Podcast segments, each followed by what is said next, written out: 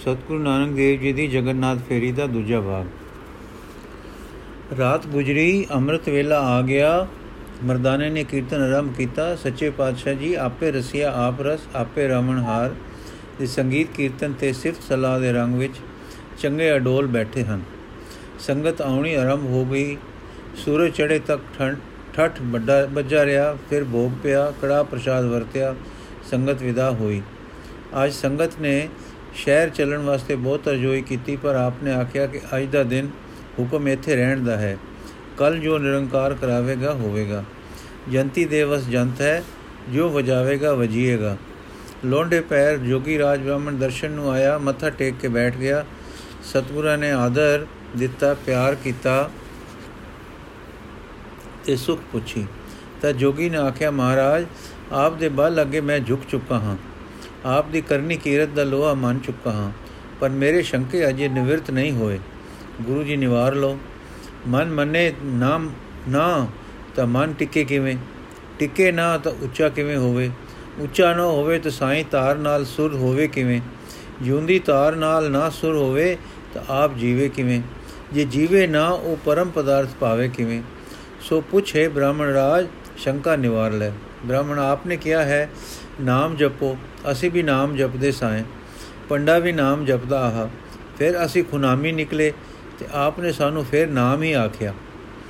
ਗੁਰੂ ਜੀ, ਤੁਸੀਂ ਨਾਮ ਨਹੀਂ ਜਪਦੇ ਸਾਓ ਤੁਸੀਂ ਕਿਸੇ ਭੁਲੇਵੇਂ ਵਿੱਚ ਸਾਓ ਮੂੰਹ ਤੋਂ ਕਿਸੇ ਦੇਵਤਾ ਦਾ ਨਾਮ ਐਵੇਂ ਘੜੀ ਦੋ ਘੜੀ ਲਈ ਲਈ ਜਾਣਾ ਨਾਮ ਕਿਕੂ ਹੈ? ਬ੍ਰਾਹਮਣ, ਰੱਬ ਦਾ ਨਾਮ ਲਈ ਜਾਣਾ ਨਾਮ ਨਹੀਂ ਹੈ? ਗੁਰੂ ਜੀ, ਰੱਬ ਦਾ ਨਾਮ ਆਖੇ ਆਖੋ ਪਰ ਨਾਮ ਵਿੱਚ ਭਾਵਨਾ ਧਾਰ ਕੇ ਨਾਮ ਲਓ। ਬ੍ਰਾਹਮਣ ਕਿਵੇਂ? ਗੁਰੂ ਜੀ, ਨਾਮ ਤੋਂ ਪਹਿਲੇ ਨਾਮੀ ਹੈ, ਇਹ ਨਿਸ਼ਚਾ ਧਾਰੋ। ਖਿਆਲ ਕਰੋ ਕਿ ਨਾਮੀ ਹੈ। ਇਸ ਦਿਸਦੇ ਦੇ ਵਸਦੇ ਸੰਸਾਰ ਵਿੱਚ ਇਸ ਦਾ ਮਾਲਕ ਤੇ ਪਾਲਕ ਵਸਦਾ ਹੈ, ਉਹ ਇਸ ਵਿੱਚ ਹੈ, ਪਰ ਦਿਸਦਾ ਨਹੀਂ। ਉਸ ਦਾ ਰੂਪ, ਰੇਖ, ਰੰਗ ਨਹੀਂ ਹੈ, ਪਰ ਹੈ ਘਟ ਘਟ। ਉਹ ਨਿਰੰਕਾਰ ਹੈ, ਉਹ ਜੋਤ ਸਰੂਪ ਹੈ, ਸਾਡਾ ਅੰਦਰਲਾ ਵੀ ਜੋਤ ਹੈ। ਹਾਂ, ਨਿਰੰਕਾਰ ਮਿੱਟੀ ਅੰਧ ਵਾਂਗੂ ਨਹੀਂ ਹੈ। ਜਿਉਂਦਾ ਜਾਗਦਾ ਸਦਾ ਸੁਰਜੀਤ ਆਤਮ ਤਤ ਹੈ। ਉਸ ਦੇ ਰੰਗ ਉਸ ਦੇ ਕਰਕੇ ਕਰਨੇ ਉਸ ਦੇ ਵਿਚਾਰ ਉਸ ਦੇ ਤਰੰਗ ਉਹ ਹੀ ਜਾਣੇ, ਕਿਉਂਕਿ ਉਹ ਸਾਡੇ ਵਰਗੇ ਨਹੀਂ। ਚਾਨਣੇ ਦੀ ਲਹਿਰ ਤੇ ਕਰਨੇ ਮਿੱਟੀ ਸਮਾਨ ਨਹੀਂ ਹੁੰਦੇ। ਉਹ ਜੋਤ ਹੈ, ਸਾਡੇ ਅੰਦਰ ਸਾਡਾ ਅੰਦਰਲਾ ਵੀ ਜੋਤ ਹੈ। ਜੇ ਦੋਹਾਂ ਦਾ ਮੇਲ ਰਹੇ, ਤਾਂ ਸਾਡੀ ਨਿੱਕੀ ਜੋਤ ਦਾ ਚਾਨਣਾ ਵੱਧ ਜਾਵੇ। ਇਹੋ ਸਾਡਾ ਅੰਦਰਲਾ ਖਿੜਿਆ ਰਹੇਗਾ। ਨਹੀਂ ਤਾਂ ਬੁੱਝੇ ਦੀਵੇ ਵਾਂਗ ਡੱਠਾ ਜਿਆ ਤੇ ਸੋਚਾਂ ਵਿੱਚ ਦਿਸਣ ਵਾਲੇ ਦੀ ਤ੍ਰਿਸ਼ਨਾ ਵਿੱਚ ਮਨ ਰਹੇਗਾ ਤੇ ਦੁੱਖ ਪਾਏਗਾ। ਸੋ ਉਸ ਮਹਾ ਜੋਤੀ ਨਿਰੰਕਾਰ ਨਾਲ ਸਾਡੀ ਵਿਤ ਕਿਵੇਂ ਨਾ ਪਵੇ, ਇਹ ਸਾਡਾ ਪਰਮ ਪਦਾਰਥ ਹੈ। ਉਸ ਜੋਤੀ ਸਰੂਪ ਨੂੰ ਆਖੋ ਨਾਮੀ ਤੇ ਉਸ ਦੇ ਨਾਮ ਨੂੰ ਆਖੋ ਨਾਮ। ਸੋ ਨਾਮ ਵਿੱਚ ਨਾਮੀ ਦੀ ਭਾਵਨਾ ਧਾਰੋ, ਮਨ ਵਿੱਚ ਨਾਮ ਦਾ ਧਰੂਆ ਬੰਨੋ ਕਿ ਉਸ ਦਾ ਨਾਮ ਜਪਦੇ ਹਾਂ। ਹੁਣ ਸੋਚ ਕਰੋ ਕਿ ਜਦ ਕਿਸੇ ਦਾ ਨਾਮ ਲਈਏ ਤਾਂ ਧਿਆਨ ਨਾਮੀ ਵੱਲ ਚਲਾ ਜਾਂਦਾ ਹੈ ਕਿ ਨਾ। ਧਿਆਨ ਇਸ ਜਗਤ ਦਾ ਸਾਰਾ ਸਾਰ ਹੈ। ਜਿਸ ਕੰਮ ਵੱਲ ਧਿਆਨ ਹੈ, ਉਹ ਹੋ ਰਿਹਾ ਹੈ। ਜਿਸ ਵੱਲੋਂ ਧਿਆਨ ਮੁੜਿਆ, ਉਹ ਕੰਮ ਰਹਿ ਗਿਆ। ਹਾਲੀ ਧਿਆਨ ਹਲ ਦੇ ਬਲਦਾਂ ਵਿੱਚ ਦਿੰਦਾ ਹੈ, ਤਾਂ ਹਲ ਵਹਿੰਦਾ ਹੈ। ਵਿਦਿਆਰਥੀ ਦਾ ਧਿਆਨ ਵਿਦਿਆ ਵਿੱਚ ਜਾਂਦਾ ਹੈ ਤੇ ਵਿਦਿਆ ਪੜ੍ਹੀ ਜਾਂਦੀ ਹੈ। ਪਰ ਸਾਡਾ ਧਿਆਨ ਦਿਸ਼ਟਮਾਨ ਤੋਂ ਉਚੇਰਾ ਨਹੀਂ ਉੱਠਦਾ। ਅਸਾਂ ਨਾਮੀ ਵਿੱਚ ਭਾਵਨਾ ਧਾਰ ਕੇ ਨਾਮ ਜਪਣਾ ਹੈ, ਜਿਸ ਨਾਲ ਧਿਆਨ ਨੇ ਨਾਮੀ ਵਿੱਚ ਜਾਣਾ ਹੈ। ਸੋ, ਪਹਿਲਾ ਉਹ ਸਾਰੀ ਕਿਰਿਆ ਨੂੰ ਜੋ ਧਿਆਨ ਨੂੰ ਦਿਸ਼ਟਮਾਨ ਤੇ ਚੁੱਕਣ ਤੋਂ, ਚੁੱਕਣ ਤੇ ਦ੍ਰਿਸ਼ਟਾ ਵਿੱਚ ਲਾਉਣ ਤੇ ਖਰਚ ਹੁੰਦੀ ਹੈ, ਨਾਮ ਆਖਦੇ ਹਨ। ਜੇ ਨਾਮ ਦੁਆਰਾ ਧਿਆਨ ਸਾਈਂ ਵੱਲ ਲੱਗ ਗਿਆ, ਤਦ, ਨੰਬਰ 2 ਉਸ ਧਿਆਨ ਦੇ ਲੱਗੇ ਰਹਿਣ ਨੂੰ ਨਾਮ ਆਖਦੇ ਹਨ। ਜਦੋਂ, ਨੰਬਰ 3 ਉਹ ਲੱਗਾ ਧਿਆਨ ਸਾਈਂ ਵੱਲੋਂ ਪਿਆਰ ਵਲਵਲੇ ਤੇ ਜੀਵਨ ਰੋ ਨਾਲ ਭਰੇ ਤਰੰਗ ਲੈ ਲੈ ਕਿਵੇਂ ਹੁੰਦਾ ਹੈ, ਮੇਰ ਦੀ ਲਹਿਰ ਵਿੱਚ ਠਾਠਾ ਮਾਰਦੀ ਆਉਂਦੀ ਹੈ ਉਸ ਨੂੰ ਨਾਮ ਆਖਦੇ ਹਨ। ਜਦੋਂ ਨੰਬਰ 4 ਇਸ ਰੰਗ ਵਿੱਚ ਰੰਗੇ ਹੋਇਆ ਘਟ ਘਟ ਵਿੱਚ ਵਣ ਵਣ ਵਣ ਤ੍ਰਿਣ ਵਿੱਚ ਪਿਆਰਾ ਦੀ, ਪਿਆਰਾ ਹੀ ਪਿਆਰਾ ਦਿਸਦਾ ਹੈ ਉਸ ਨੂੰ ਨਾਮ ਆਖਦੇ ਹਨ। ਨੰਬਰ 5 ਧਿਆਨ ਨੂੰ ਦਿਸ਼ਮਾਨ ਉਤੋਂ ਚੁੱਕਣ ਤੇ ਤੇ ਪ੍ਰਥਮ ਤਰਦਤ ਤੋਂ ਲੈ ਕੇ ਨਾਮੀ ਦੇ ਪ੍ਰਾਪਤ ਹੋ ਜਾਣ ਤੱਕ ਦੇ ਸਾਰੇ ਰੰਗ ਨੂੰ ਅਸੀਂ ਨਾਮ ਆਖਦੇ ਹਾਂ। ਨਾਮ ਨਿਰਾ ਰਟਨ ਮਾਤਰ ਨਹੀਂ। ਨਾਮ ਰਟਨ ਹੈ, ਜਪ ਹੈ, ਸਿਮਰਨ ਹੈ। ਨਾਮ ਜੀਵਨ ਹੈ, ਨਾਮ ਮੇਰ ਹੈ, ਨਾਮ ਰੂਹ ਤੇ ਰੱਬ ਦਾ ਸੰਜੋਗ ਹੈ। ਉਸ ਨਾਲ ਪਿਆਰ, ਪ੍ਰੇਮ, ਤਰੰਗ, ਸੁਖ, ਰਸ, ਰੰਗ ਮਾਨਣ ਦਾ ਨਾਮ ਹੈ। ਅਸੀਂ ਜਦ ਨਾਮ ਆਖਦੇ ਹਾਂ ਤਾਂ ਜੀਬ ਨਾਲ ਵਾਹਿਗੁਰੂ ਉਚਾਰਨ ਤੋਂ ਲੈ ਕੇ ਨਾਮ ਵਿੱਚ ਪ੍ਰਾਪਤ ਹੋ ਰੱਬੀ ਰੋਹ ਵਾਲੇ ਜੀਵਨ ਦੇ ਸਾਰੇ ਹੁਲਾਰਿਆਂ ਤੇ ਉਮਾਹਾਂ ਦਾ ਇੱਕ ਉਜਲ ਪ੍ਰਜੁਰਤ ਦਗ ਦਗ ਕਰਦਾ ਸੂਰਜ ਦੇਖਦੇ ਹਾਂ।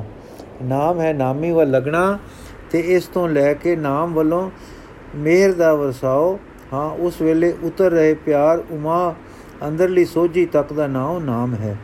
ਸੋ ਤੁਸੀਂ ਵੇਖ ਲਓ, ਜੇ ਤੁਸੀਂ ਨਾਮ ਜਪਦੇ ਸਾਓ, ਉਹ ਤੇ ਇਹ ਕੁਝ ਫ਼ਰਕ ਕਰਦੇ ਰੱਖਦੇ ਹਨ।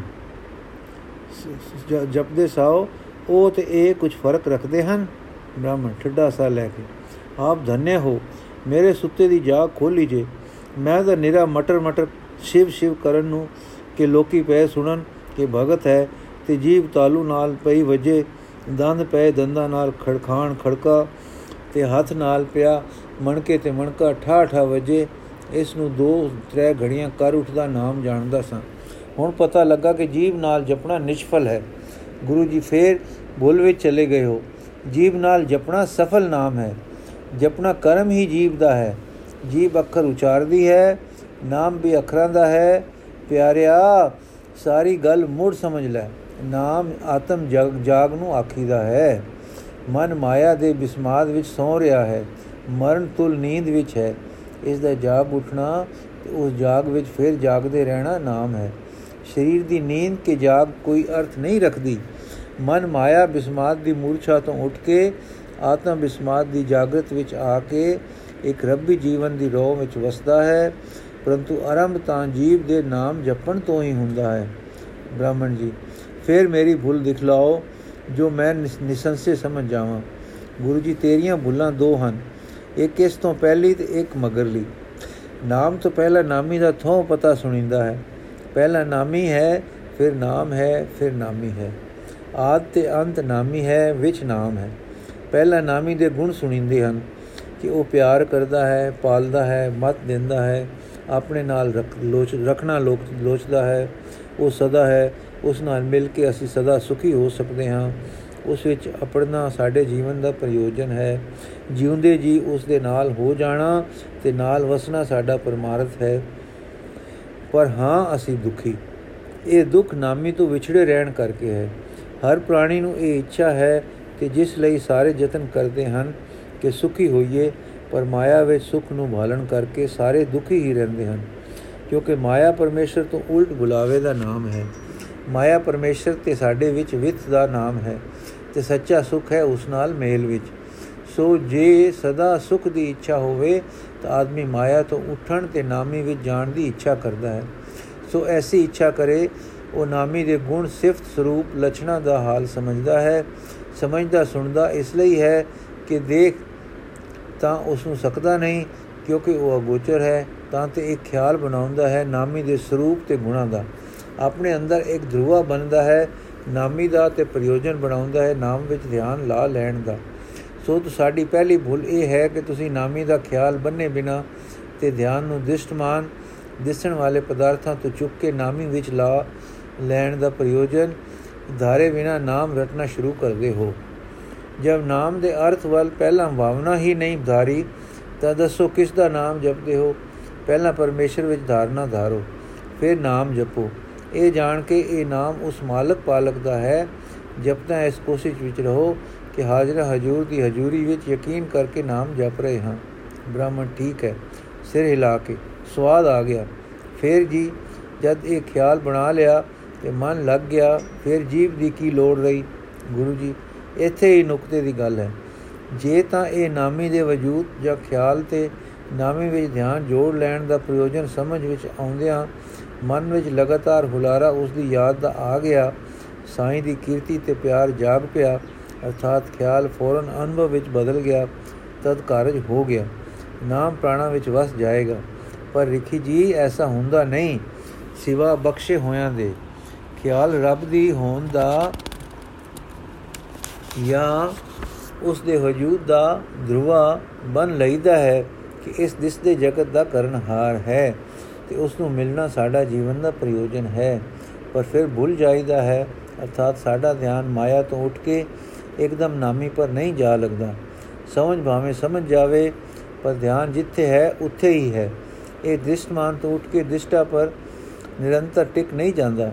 ਇਸ ਗੱਲ ਲਈ ਕਿ ਧਿਆਨ ਭੁੱਲ ਵਾਲੇ ਥਾਂ ਤੋਂ ਉੱਠੇ ਸਾਨੂੰ ਕੋਈ ਤਰਦਦ ਕਰਨਾ ਪੈਂਦਾ ਹੈ। ਉਹ ਤਰਦਦ ਸਾਡੇ ਸਰੀਰ ਧਾਰੀ ਹੋਣ ਕਰਕੇ ਸਰੀਰਕ ਲੋੜੀਦਾ ਹੈ। ਫਿਰ ਸਮਝ ਲੈਣਾ ਕਿ ਦਿਲ ਦਾ ਇੱਕ ਤਰਦਦ ਤਾਂ ਪਹਿਲਾਂ ਅਸੀਂ ਕਰ ਲਿਆ ਹੈ, ਰੱਬ ਹੈ। ਅਸਾਂ ਸਮਝ ਲਿਆ ਹੈ ਕਿ ਉਸ ਨੂੰ ਮਿਲਣਾ, ਅਸਾਂ ਪ੍ਰਯੋਜਨ ਬਣਾ ਲਿਆ ਹੈ ਤੇ ਮਾਇਆ ਤੋਂ ਧਿਆਨ ਉੱਚਾ ਕਰਕੇ ਉਸ ਉੱਤੇ ਲਾਉਣਾ ਹੈ। ਇਹ ਪ੍ਰਯੋਜਨ ਵੀ ਅਸੀਂ ਵਿਚਾਰ ਲਿਆ ਹੈ, ਪਰ ਧਿਆਨ ਸਾਡੇ ਆਖੇ ਨਹੀਂ ਲੱਗਦਾ। ਇਸ ਧਿਆਨ ਨੂੰ ਮੋੜਨ ਦਾ ਤਰਦਦ ਕਰਨਾ ਹੈ ਤਦ ਵਿਚਾਰ ਸਾਨੂੰ ਇੱਕ ਹੋਰ ਗੱਲ ਦੱਸਦੀ ਹੈ ਕਿ ਮਨ ਦਾ ਅਸਰ ਸਰੀਰ ਤੇ ਪੈਂਦਾ ਹੈ ਤੇ ਸਰੀਰ ਦਾ ਅਸਰ ਮਨ ਤੇ ਪੈਂਦਾ ਹੈ। ਜੋ ਕੰਮ ਸਰੀਰ ਕਰੇ, ਮਨ ਉਸ ਦੇ ਅਕਸ਼ ਲੈ ਲੈਂਦਾ ਹੈ। ਜੇ ਹੱਥਾਂ ਨਾਲ ਸਾਰਾ ਦਿਨ ਕਚਾਲੂ ਪੁੱਟੋ, ਰਾਤ ਸੁਪਨੇ ਮਨ ਨੂੰ ਕਚਾਲੂ ਪੁੱਟਣ ਦੇ ਆਉਂਦੇ ਹਨ। ਜੇ ਮਨ ਉਦਾਸ ਹੋ ਜਾਏ, ਤਾਂ ਸਰੀਰ ਢਿੱਲਾ ਤੇ ਕਮਜ਼ੋਰ ਹੋ ਜਾਂਦਾ ਹੈ। ਇਹ ਗੱਲ ਸਮਝ ਕੇ ਅਸੀਂ ਉਸ ਰੂਪ ਰੇਖ ਤੋਂ ਪਰੇ ਰਹਿਣ ਵਾਲੇ, ਪਰ ਸਾਡੇ ਅੰਗ ਸੰਗ ਰਹਿਣ ਵਾਲੇ ਨਾਮੀ ਦਾ ਇੱਕ ਅੱਖਰਾਂ ਵਾਲਾ ਨਾਮ ਲੱਭਦੇ ਹਾਂ ਤੇ ਉਹ ਨਖਰਾਂ ਵਾਲੇ ਨਾਮ ਨੂੰ ਜੀਬ ਤੇ ਰੱਖ ਦਿੰਦੇ ਹਾਂ ਅਤੇ ਜੀਬ ਨਾਲ ਜਪਦੇ ਹਾਂ, ਵਾਹਿਗੁਰੂ ਵਾਹਿਗੁਰੂ ਵਾਹਿਗੁਰੂ। ਜਦ ਜੀਬ ਇਹ ਕੰਮ ਕਰਦੀ ਹੈ, ਤਾਂ ਧਿਆਨ ਜੋ ਮਾਇਆ ਵਿੱਚ ਹੈ, ਮੋੜਾ ਖਾਂਦਾ ਤੇ ਵਾਹਿਗੁਰੂ ਵਾਹਿਗੁਰੂ ਇਹਨਾਂ ਅੱਖਰਾਂ ਵੱਲ ਆਉਂਦਾ ਹੈ। ਅੱਗੇ ਅਸਾਂ ਆਪਣੇ ਅੰਦਰ ਵਾਹਿਗੁਰੂ ਦੇ ਵਜੂਦ, ਉਸ ਦੀ ਹੈ ਜਾਂ ਹੋਣ ਦਾ ਖਿਆਲ ਕਾਇਮ ਕਰ ਲਿਆ ਹੋਇਆ ਹੈ। ਉਸ ਦੇ ਸਰੂਪ, ਗੁਣਾ, ਸਿਫਤ, ਸਲਾਹਾਂ ਦਾ ਕੋਈ ਰੂਪ ਬਣ ਲਿਆ ਹੋਇਆ ਹੈ। ਉਸ ਵਿੱਚ ਲਿਵਲੀਨ ਹੋਣਾ ਪ੍ਰਯੋਜਨ ਬਣਾ ਲਿਆ ਹੋਇਆ ਹੈ, ਜੋ ਸਾਡਾ ਧਿਆਨ ਜਟ ਮਾਇਆ ਤੋਂ ਉੱਠ ਕੇ ਮਾਨਸਿਕ ਮੰਡਲ ਵਿੱਚ ਚਲਿਆ ਜਾਂਦਾ ਹੈ। ਲਗਾਤਾਰ ਨਾਮ ਇਸੇ ਕਰਕੇ ਜਪੀਦਾ ਹੈ ਕਿ ਸਰੀਰਕ ਨੌਕਰ, ਸਰੀਰਕ ਸਰੀਰਕ ਠੋਕਰ ਦਾ ਅਕਸ ਮਾਨਸਿਕ ਮੰਡਲ ਤੇ ਪੈ ਕੇ ਮਾਨਸਿਕ ਮੰਡਲ ਈਸ਼ਵਰ ਧਿਆਨੀ ਹੋ ਜਾਵੇ। ਇਸ ਤਰ੍ਹਾਂ ਫਿਰ ਨਾਮ ਮਾਨਸਿਕ ਮੰਡਲ ਤੋਂ ਉੱਚਾ ਹੋ ਕੇ ਆਤਮ ਮੰਡਲ ਵਿੱਚ ਲੈ ਜਾਂਦਾ ਹੈ ਤੇ ਫਿਰ ਨਾਮੀ ਦੇ ਦੁਆਰੇ ਜਾ ਪਹੁੰਚੀਦਾ ਹੈ। ਸਮਝਣ ਸਮਝਾਉਣ ਮਾਤਰ ਲਈ ਐਉਂ ਕਹੀਦਾ ਹੈ, ਜੀ ਕੋ ਕਿਹਾ ਹੈ, ਬ੍ਰਾਹਮਣ ਬਹੁਤ ਠੀਕ ਹੈ। ਗੁਰੂ ਜੀ ਮਨੁੱਖ ਸਾਰਾ ਧਿਆਨ ਸਰੀਰਕ ਮੰਡਲ ਵਿੱਚ ਲਾਈ ਰੱਖਦਾ ਹੈ। ਵੇਖੋ, ਲਗਭਗ ਪੌਣੇ 3 ਪਹਿਰ ਰੋਜ਼ ਸਮਿੰਦਾ ਹੈ, ਇਹ ਸਰੀਰਕ ਸੁਖ ਵਾਸਤੇ ਹੈ। ਪੌਣੇ 3 ਪਹਿਰ ਰੋਜ਼ ਲਗਭਗ ਰੋਜੀ ਕਮਾਉਣ ਦੇ ਕੰਮਾਂ ਪਰ ਖਰਚ ਹੁੰਦੇ ਹਨ, ਤਦ ਵੀ ਸਰੀਰਕ ਮੰਡਲ ਵਿੱਚ ਹੀ ਧਿਆਨ ਰਿਹਾ। ਬਾਕੀ ਪੌਣੇ 3 ਪਹਿਰ ਹੱਸਣ, ਖੇਡਣ ਸ਼ੈਲ ਤਮਾਸ਼ੇ ਭਾਈਚਾਰੇ ਦੇ ਕੰਮਾਂ ਵਿੱਚ ਲੰਘ ਜਾਂਦੇ ਹਨ। ਉਹ ਵੀ ਸਰੀਰਕ ਮੰਡਲ ਵਿੱਚ ਧਿਆਨ ਨੂੰ ਰੱਖਦੇ ਹਨ। ਸੋ ਅੱਠੇ ਪੈਰ ਸਰੀਰਕ ਮੰਡਲ ਵੱਲ ਰੁਕ ਰੱਖਿਆ, ਬੀਤੇ ਹੁਣ ਧਿਆਨ ਮਾਨਸਿਕ ਮੰਡਲ ਵਿੱਚ ਜਾਵੇ ਕਿੰਕੂ ਤੇ ਕਿਹੜੇ ਵੇਲੇ? ਭਾਵੇਂ ਕੋਈ ਪੜਿਆ ਹੈ, ਭਾਵੇਂ ਨਹੀਂ, ਅੱਠੇ ਪੈਰ ਉਸ ਦਾ ਧਿਆਨ ਸਰੀਰਕ ਮੰਡਲ ਵਿੱਚ ਹੈ। ਸੋ ਸਿਧਾਂਤ ਸਿਧਾਂਤ ਇਹ ਹੈ ਕਿ ਸਰੀਰਕ ਮੰਡਲ ਵਿੱਚ ਲੱਗ ਰਹੇ ਧਿਆਨ ਨੂੰ ਕਿਸੇ ਸਰੀਰਕ ਕਿਰਿਆ ਨਾਲ ਢੁਕੀ, ਚੁਕੀਂਦਾ ਹੈ। ਉਹ ਹੈ ਰਸਨਾ ਨਾਲ ਨਾਮ ਦਾ ਜਪਣਾ, ਜਿਸ ਨਾਲ ਧਿਆਨ ਧਿਆਨ ਨਾਮੀ ਦੇ ਖਿਆਲ ਉਸ ਦੀ ਸਿਫਤ ਸਲਾਹ ਤੇ ਸਰੂਪ ਵੱਲ ਜਾਂਦਾ ਹੈ ਤੇ ਸਹਜੇ ਸਹਜੇ ਬੇਮਲੂਮੇ ਇਸ ਅਭਿਆਸ ਨਾਲ ਇਹ ਧਿਆਨ ਮਾਨਸਿਕ ਮੰਡਲ ਵਿੱਚ ਟਿਕ ਜਾਂਦਾ ਹੈ। ਬ੍ਰਾਹਮਣ ਜੋ ਅਭਿਆਸ ਨਾਮ ਤੋਂ ਉੱਚਾ ਹੈ। ਗੁਰੂ ਜੀ ਅਭਿਆਸ ਧਿਆਨ ਨੂੰ ਮਾਇਆ ਤੋਂ ਚੁੱਕ ਕੇ ਨਿਰੰਕਾਰ ਵਿੱਚ ਲੈ ਜਾਣ ਦੇ ਹੋਰ ਕਈ ਹਨ, ਪਰ ਉਹਨਾਂ ਨਾਲ ਜੀਵ ਇਕਾਂਤਵਾਸੀ ਹੋ ਜਾਂਦਾ ਹੈ। ਕਲਿਆਣ ਦੀ ਲੋੜ ਹਰ ਪ੍ਰਾਣੀ ਨੂੰ ਹੈ। ਜੇ ਹਰ ਪ੍ਰਾਣੀ ਇਕਾਂਤਵਾਸੀ ਹੋ ਜਾਏ ਤਾਂ ਕੁਝ ਸਮੇਂ ਵਿੱਚ ਜਗਤ ਸਮਾਪਤੀ ਹੋ ਜਾਵੇ। ਜੇ ਜਗਤ ਸਮਾਪਤੀ ਹੋ ਜਾਏ ਤਾਂ ਇੱਕ ਗੱਲ ਹੈ, ਪਰੰਤੂ ਜੋ ਅੰਦਰਲੇ ਦੀ ਸਿੱਖਿਆ ਤੇ ਉਨਤੀ ਇੱਕ ਦੂਜੇ ਨਾਲ ਵਾਹ ਪੈਣ ਨਾਲ ਹੁੰਦੀ ਹੈ, ਉਹ ਰਹਿ ਜਾਂਦੀ ਹੈ ਤੇ ਇਕਾਂਤ ਵਿੱਚ ਅੰਦਰਲਾ ਇਕਾਂਤ ਜੋਗੀ ਹੀ ਹੋ ਜਾਂਦਾ ਹੈ। ਇਉਂ ਜੇ ਸਾਰੇ ਬੰਨੀ ਜਾ ਬੈਠਣ ਤਾਂ ਰੋਟੀ ਸਾਰੇ ਕੁੱਤੋਂ ਖਾਣ। ਸੋ ਹੋ ਹੈ ਨਹੀਂ, ਸੋ ਹੋ ਹੀ ਨਹੀਂ ਸਕਦਾ ਕਿ ਸਾਰੇ ਬਨ ਵਸ ਕੇ ਸਾਧਨ ਕਰਨ ਬਨ ਵਸ ਕੇ ਸਾਰੇ ਭੁੱਖੇ ਹੀ ਹੋ ਕੇ ਮਰ ਜਾਣਗੇ। ਇਸ ਕਰਕੇ ਸਾਧਨ ਐਸਾ ਲੋੜੀਏ ਕਿ ਬੇਮਲੂਮੇ ਅਸਰ ਕਰੇ। ਦੁਨੀਆ ਦੇ ਕਾਰ ਵਿਹਾਰ ਟੁਰੇ ਰਹਿਣ, ਜੀਵ ਕਿਰਤ ਕਰਕੇ ਰੋਟੀ ਖਾਂਦਾ ਰਹੇ, ਪਰ ਅੰਦਰੋਂ ਧਿਆਨ ਮਾਇਆ ਤੋਂ ਸੰਸਾਰ ਤੋਂ ਉੱਚਾ ਹੁੰਦਾ ਜਾਵੇ ਤੇ ਵਾਹਿਗੁਰੂ ਵੱਲ ਰੁਕ ਕਰਦਿਆਂ ਕਰਦਿਆਂ ਨਿਰੰਤਰ ਅੰਦਰੋਂ ਰੱਬ ਨਾਲ ਮੇਲ ਹੋ ਜਾਵੇ। ਫਿਰ ਅੰਦਰੋਂ ਸਾਈਂ ਨਾਲ ਮਿਲਿਆ ਰਹੇ ਤੇ ਹੱਥ ਨਾਲ ਕਾਰ ਵੀ ਕਰਦਾ ਰਹੇ। ਇਹ ਤਰੀਕਾ ਸਿਮਰਨ ਦਾ ਹੈ ਜਿਸ ਨੂੰ ਅਸਾਂ ਨਾਮ ਕਿਹਾ ਸੀ। ਅੰਦਰੋਂ ਮਿਲਿਆ ਰਹਿਣਾ ਕੋਈ ਮੁਰਦਾ ਮੇਲ ਨਹੀਂ, ਕੋਈ ਦੋ ਜੜ ਚੀਜ਼ਾਂ ਦਾ ਸੰਗਮ ਨਹੀਂ, ਪਰ ਉਹ ਮੇਲ ਜੀਵਨ ਹੈ, ਆਤਮ ਜੀਵਨ, ਕਿਉਂਕਿ ਉਹ ਜੀਵਨ ਤੱਤਾਂ ਦਾ ਮੇਲ ਹੈ। ਅਸਲ ਜੀਵਨ ਵੀ ਉਹ ਹੈ, ਜਿਸ ਦੇ ਮਨ ਵਿੱਚ ਸਾਈਂ ਵਸਿਆ ਉਹ ਜਿਉਂਦਾ ਹੈ, ਜਿਸ ਦੇ ਅੰਦਰ ਨਹੀਂ ਵਸਿਆ ਉਹ ਮੁਰਦਾ ਹੈ। ਨਾਮ ਲਗਾਤਾਰ ਹੋ ਰਹੇ ਨਾਮ ਲਗਾਤਾਰ ਰੋ, ਹੈ ਸਾਡੇ ਧਿਆਨ ਦੀ, ਸਾਈਂ ਵੱਲ ਤੇ ਲਗਾਤਾਰ ਰੋ, ਹੈ ਸਾਈਂ ਦੇ ਪਿਆਰ ਦੀ ਸਾਡੇ ਵੱਲ। ਹਾਂ, ਉਹ ਇੱਕ ਜੀਵਨ ਹੁਲਾਰਾ ਹੈ, ਬ੍ਰਾਹਮਣ। ਦੂਸਰੀ ਭੁੱਲ ਵੀ ਦੱਸੋ ਕਿਰਪਾ ਕਰਕੇ। ਗੁਰੂ ਜੀ, ਦੂਸਰੀ ਭੁੱਲ ਇਹ ਹੈ ਕਿ ਜਦ ਤੁਸੀਂ ਨਾਮ ਜਪਦੇ ਹੋਏ ਨਹੀਂ ਵੇਖਦੇ ਕਿ ਧਿਆਨ ਮਾਇਆ ਮੰਡਲ ਟੂਟ ਕੇ ਮਾਨਸਕ ਤੇ ਆਤਮਿਕ ਮੰਡਲ ਵੱਲ ਜਾ ਰਿਹਾ ਹੈ ਕਿ ਨਹੀਂ, ਤੁਹਾਡੇ ਅੰਦਰ ਮਾਇਆ ਦੀ ਪ੍ਰਬਲਤਾ ਉਹ ਰਹਿੰਦੀ ਹੈ। ਕੋਈ ਰੁਮਕਾ ਰੱਬੀ ਨਹੀਂ ਫਿਰਦਾ। ਕਦੇ ਸਿਫਤ ਸਲਾਹ ਨਹੀਂ ਆਉਂਦੀ। ਕਦੇ ਤੁਸੀਂ ਉਨਮਨ ਨਹੀਂ ਹੁੰਦੇ। ਕਦੇ ਚਾਉ ਵਿੱਚ ਨਹੀਂ ਆਉਂਦੇ। ਕਦੇ ਭੈ ਵਿੱਚ ਨਹੀਂ ਜਾਂਦੇ। ਕਦੇ ਪਿਆਰ ਰੋ ਨਹੀਂ ਫਿਰਦੀ, ਕਦੇ ਵਿਰਾਗ ਦੀ ਰਮਜ ਨਹੀਂ ਵੱਜਦੀ, ਕਦੇ ਵਲਵਲਾ ਨਹੀਂ ਉੱਠਦਾ, ਕਦੇ ਸ਼ੁਕਰ ਦਾ ਭਾਵ ਨਹੀਂ ਉਮਰ, ਉਮਗਦਾ। ਫਿਰ ਤੁਸੀਂ ਲੱਗ ਕੇ ਜਪਦੇ ਵੀ ਨਹੀਂ, ਐਵੇਂ ਕਹਿ ਛੱਡਦੇ ਹੋ ਕਿ ਜਪਦੇ ਹਾਂ। ਬ੍ਰਾਹਮਣ ਰਾਜ ਇਹ ਵੀ ਜ਼ਰੂਰੀ ਹੈ ਕਿ ਆਤਮਾ ਦਾ ਜਗਿਆਸੂ ਸਤਸੰਗ ਨੂੰ ਪ੍ਰਾਪਤ ਹੋਵੇ, ਅਰਥਾਤ ਨਾਮ ਜਪਣ ਵਾਲੇ ਜਿਉਂਦੇ ਦੀ ਸੋਭਤ ਕਰੇ। ਨਾਮੀ ਦਾ ਆਦਰਸ਼ ਅੰਦਰ ਲੈ ਕੇ ਨਾਮ ਜਪੇ ਤਾਂ ਫਿਰ ਜੀ ਉੱਠੇਗਾ। ਹਾਂ, ਜਪਣਾ ਹੀ ਜਗਤ ਜਾਗਰਤ ਨੂੰ ਲੈ ਆਵੇ, ਲੈ ਆਏਗਾ। ਤੁਸੀਂ ਮੁੱਢ ਵਿੱਚ ਸਾਈਂ ਦਾ ਸਰੂਪ, ਮਿਲਾਪ ਦਾ ਪ੍ਰਯੋਜਨ ਕੋਈ ਧਰੂਆ ਨਹੀਂ ਬਣਦੇ ਤੇ ਨਾ ਹੀ ਜਪਦੇ ਹੋਏ ਵੇਖਦੇ ਹੋ ਕਿ ਕੀ ਬਣ ਰਿਹਾ ਹੈ।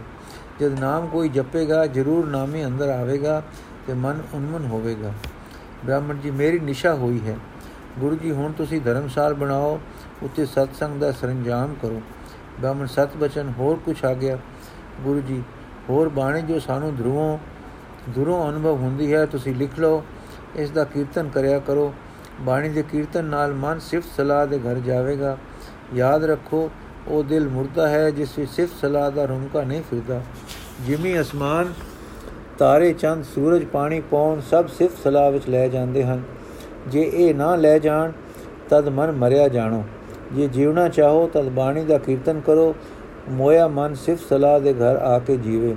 ਬਾਣੀ ਮਨ ਵਿੱਚ ਨਾਮ ਦੀ ਮਹਿਮਾ ਦ੍ਰਿੜ ਕਰਦੀ ਹੈ, ਬਾਣੀ ਨਾਮ ਦੀ ਗੋਦ ਹੈ, ਬਾਣੀ ਤੇ ਨਾਮ, ਬਾਣੀ ਤੋਂ ਨਾਮ ਵਿੱਚ, ਨਾਮ ਤੋਂ ਬਾਣੀ ਵਿੱਚ ਖੇਲਦੇ ਜਾਗੇ ਮਨ ਆਨੰਦ ਲੈਂਦੇ ਹਨ। ਦੇਖ ਬ੍ਰਾਹਮਣ ਰਾਜ ਤੂੰ ਪੜਿਆ ਹੈ ਪੜਿਆ ਹੁਜਤੀ ਬਹੁਤ ਹੁੰਦਾ ਹੈ। ਯਾਦ ਰੱਖ ਪਰਮੇਸ਼ਰ ਦੇ ਦੇਸ਼ ਗੱਲਾਂ ਤੇ ਹੁਜਤਾ ਨਾਲ ਨਹੀਂ ਜਾ ਹੁੰਦਾ। ਅਕਲ ਦੀਵਾ ਹੈ, ਚਾਨਣ ਹੈ। ਜੇ ਇਸ ਨੂੰ ਠੀਕ ਤਰ੍ਹਾਂ ਵਰਤੋ ਤਾਂ, ਜਿਸ ਨੇ ਇਸ ਨਾਲ ਸਾਹਿਬ ਦੀ ਸੇਵਾ ਕਰੀਦੀ ਹੈ ਸਵੱਛ ਅਕਲ ਤੇ ਪ੍ਰਯੋਜਨ ਨੂੰ ਲੱਭਣ ਵਾਲੀ ਵਿਦਿਆ ਸਹਾਇਕ ਹਨ ਨਾਮ ਦੀਆਂ। ਹਾਂ, ਨਿਰੰਕਾਰ ਦੇ ਦੇਸ਼ ਨਾਮ ਅਭਿਆਸ ਦੀ ਕਰਨੀ ਨਾਲ ਜਾਈਦਾ ਹੈ। ਮੇਰੀ ਵਿਦਿਆ ਨਾਲ ਸਮਝ ਵਿੱਚ ਤਾਂ ਕੁਝ ਆ ਜਾਂਦਾ ਹੈ, ਪਰ ਧਿਆਨ ਮਾਇਆ ਤੋਂ ਨਹੀਂ ਉੱਠਦਾ। ਮਾਇਆ ਤੋਂ ਮਨ ਦਾ ਧਿਆਨ ਨਾਮ ਨਾਲ ਉੱਠਦਾ ਹੈ। ਨਾਮ ਨੇ ਹੀ ਗਿਆਨ ਵਿੱਚ ਜਾਂ ਅਨੁਭਵ ਵਿੱਚ ਲੈ ਜਾਣਾ ਹੈ। ਸਾਰੀਆਂ ਨੇਕੀਆਂ ਤੇ ਸਾਧਨਾ ਦੀ ਸਫਲਤਾ ਅਨੁਭਵ ਵਿੱਚ ਹੈ। ਜਾ, ਤੈਨੂੰ ਨਾਮ ਦੀ ਬਖਸ਼ਿਸ਼ ਹੋਈ, ਜਪ ਅਰ ਵਸ। ਉਨਮਨ ਹੋ ਅਰ ਦੇਖ ਕੇ ਨਿਰੰਕਾਰ ਦਾ ਪਿਆਰ ਕੀ ਹੈ। ਇਹ ਕਹਿੰਦੇ ਆ ਗੁਰੂ ਬਾਬੇ ਦਾ ਹੱਥ ਬ੍ਰਾਹਮਣ ਦੇ ਸਿਰ ਤੇ ਪਿਆ। ਕਰ ਹੁਕਮ ਮਸਤਕ ਹੱਥ ਧਰ, ਵਿੱਚੋਂ ਮਾਰ ਕਢੀਆਂ ਬੁਰਾਈਆਂ। ਬ੍ਰਾਹਮਣ ਦੇ ਸਿਰ ਨੂੰ ਚੱਕਰ ਆ ਕੇ ਕੜਕ ਜਈ ਹੋਈ। ਮਾਨੋ ਕੋਈ ਛੋੜ ਕਟਿਆ ਗਿਆ। ਸਰੀਰ ਤੋਂ ਆਵਰਨ ਢਹਿ ਪਿਆ। ਜਾਗ ਆਈ, ਆਪ ਹਲਕਾ ਫੁਲਕਾ ਹਲਕਾ ਫੁੱਲ ਹੋ ਗਿਆ। ਸਰੀਰ ਦਾ ਭਾਰ ਮਾਨੋ ਹੈ ਹੀ ਨਹੀਂ। ਅੱਖਾਂ ਵਿੱਚ ਸ਼ਰੂਰ ਭਰ ਗਿਆ। ਲੂ ਲੂ ਵਿੱਚੋਂ ਵਾਹਿਗੁਰੂ ਵਾਹਿਗੁਰੂ ਵਾਹਿਗੁਰੂ ਦੀ ਜਰਨਾਟ ਫਿਰ ਨਿਕਲੀ। ਮਨ ਆਪੇ ਤੋਂ ਉਚੇਰਾ ਹੋ ਕੇ ਦਿਸ਼ਟਾ ਰੰਗ ਵਿੱਚ ਆ ਗਿਆ। ਸਰਾਟਕਾ ਨੇ ਮਾਇਆ ਲੀਨ ਕਰਕੇ ਪਟ ਛੜਿਆ ਸੀ। ਅੱਜ ਜਿੱਠਾ ਕਿ ਗੁਰੂ ਬਾਬਾ ਜਦ ਨਾਮ ਆਖਦਾ ਹੈ, ਤਦੋਂ ਕੀ ਆਖਦਾ ਹੈ? ਸਮਝੀਦਾ ਨਹੀਂ, ਪਰ ਐਉਂ ਬੁੱਝੀਦਾ ਹੈ ਤੇ ਪ੍ਰਤੀਤ ਕਰੀਦਾ ਹੈ। ਵਾਹ ਵਾਹ हे ਬ੍ਰਾਹਮਣ, ਤੇਰੇ ਭਾਗ। ਕੁਝ ਚਿਰ ਮਗਨ ਬਹਿ ਕੇ ਬ੍ਰਾਹਮਣ ਮੱਥਾ ਟੇਕ ਕੇ ਨਾਮਦਾਨ ਲੈ ਕੇ ਹਾਂ, ਜੀਆ ਦਾਨ ਲੈ ਕੇ ਦੁੱਖ ਦੇਣ ਦੇ ਬਦਲੇ ਅਮਰ ਸੁਖ ਲੈ ਕੇ ਨਗਰੀ ਨੂੰ ਚਲਾ ਗਿਆ ਤੇ ਉਹ ਮੋਜਾ ਦਾ ਸਾਈਂ ਸਮੁੰਦਰ ਕਿਨਾਰੇ ਹੀ ਵਿਚਰਦਾ ਰਿਹਾ। ਬ੍ਰਾਹਮਣ ਜੇ ਹੁਣ, ਜੋ ਹੁਣ ਜੀਵਨ ਕਣੀ ਨਾਲ ਮਗ ਉਠਿਆ ਸੀ, ਪੰਡੇ ਦੇ ਘਰ ਗਿਆ ਤੇ ਸਾਰੀ ਵਿਥਿਆ ਸੁਣਾਈ ਉਸ।